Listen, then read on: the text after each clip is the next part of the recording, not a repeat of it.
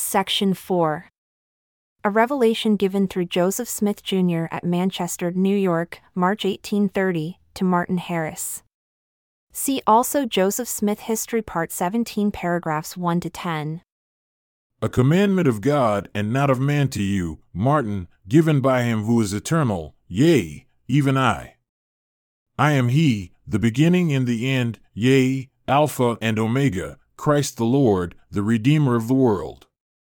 I, having accomplished and finished the will of him whose I am, even the Father, having done this that I might subdue all things unto myself, retaining all power, even to the destroying of Satan and his works at the end of the world, and the last great day of judgment which I shall pass upon the inhabitants thereof, judging every man according to his works and the deeds which he has done. And surely every man must repent or suffer, for I God am endless, wherefore I revoke not the judgments which I shall pass, but woes shall go forth. Weeping, wailing, and gnashing of teeth, yea, to those who are found on my left hand.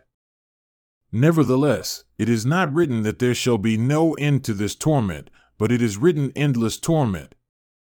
Again, it is written eternal damnation, wherefore, it is more expressed in other scriptures that it might work upon the hearts of the children of men altogether for my name's glory. Wherefore, I will explain unto you this mystery, for it is meet unto you to know, even as my apostles.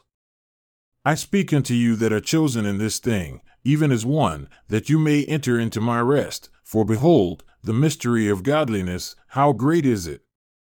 For behold, I am endless, and the punishment which is given from my hand is endless punishment, for endless is my name. Wherefore, eternal punishment is God's punishment.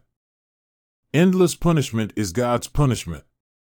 Wherefore, I command you by my name, and by my almighty power that you repent, repent lest I smite you by the rod of my mouth, and by my wrath, and by my anger, and your sufferings be sore, how sore you know not, how exquisite you know not, yea, how hard to bear you know not. For behold, I God have suffered these things for all that they might not suffer, if they would repent.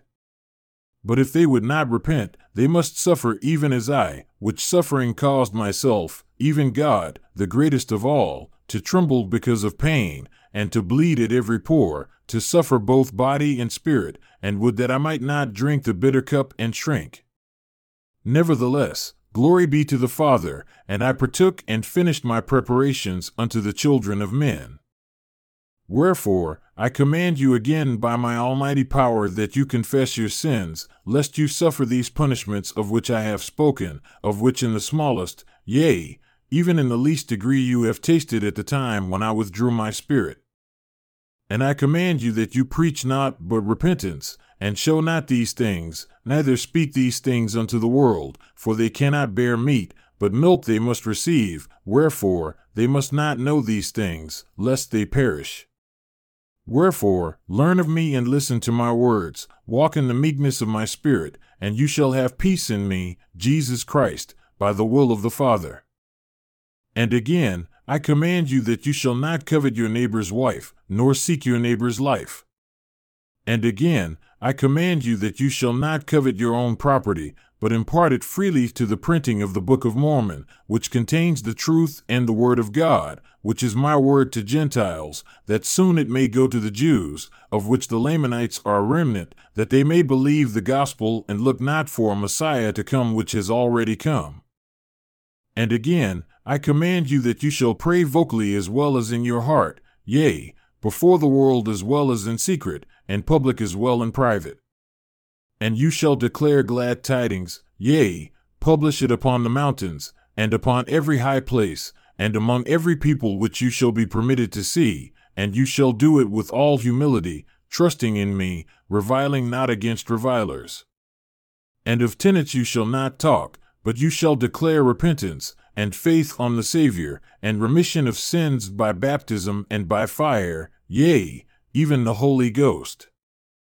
Behold, this is a great and the last commandment which I shall give unto you, for this shall suffice for your daily walk, even unto the end of your life.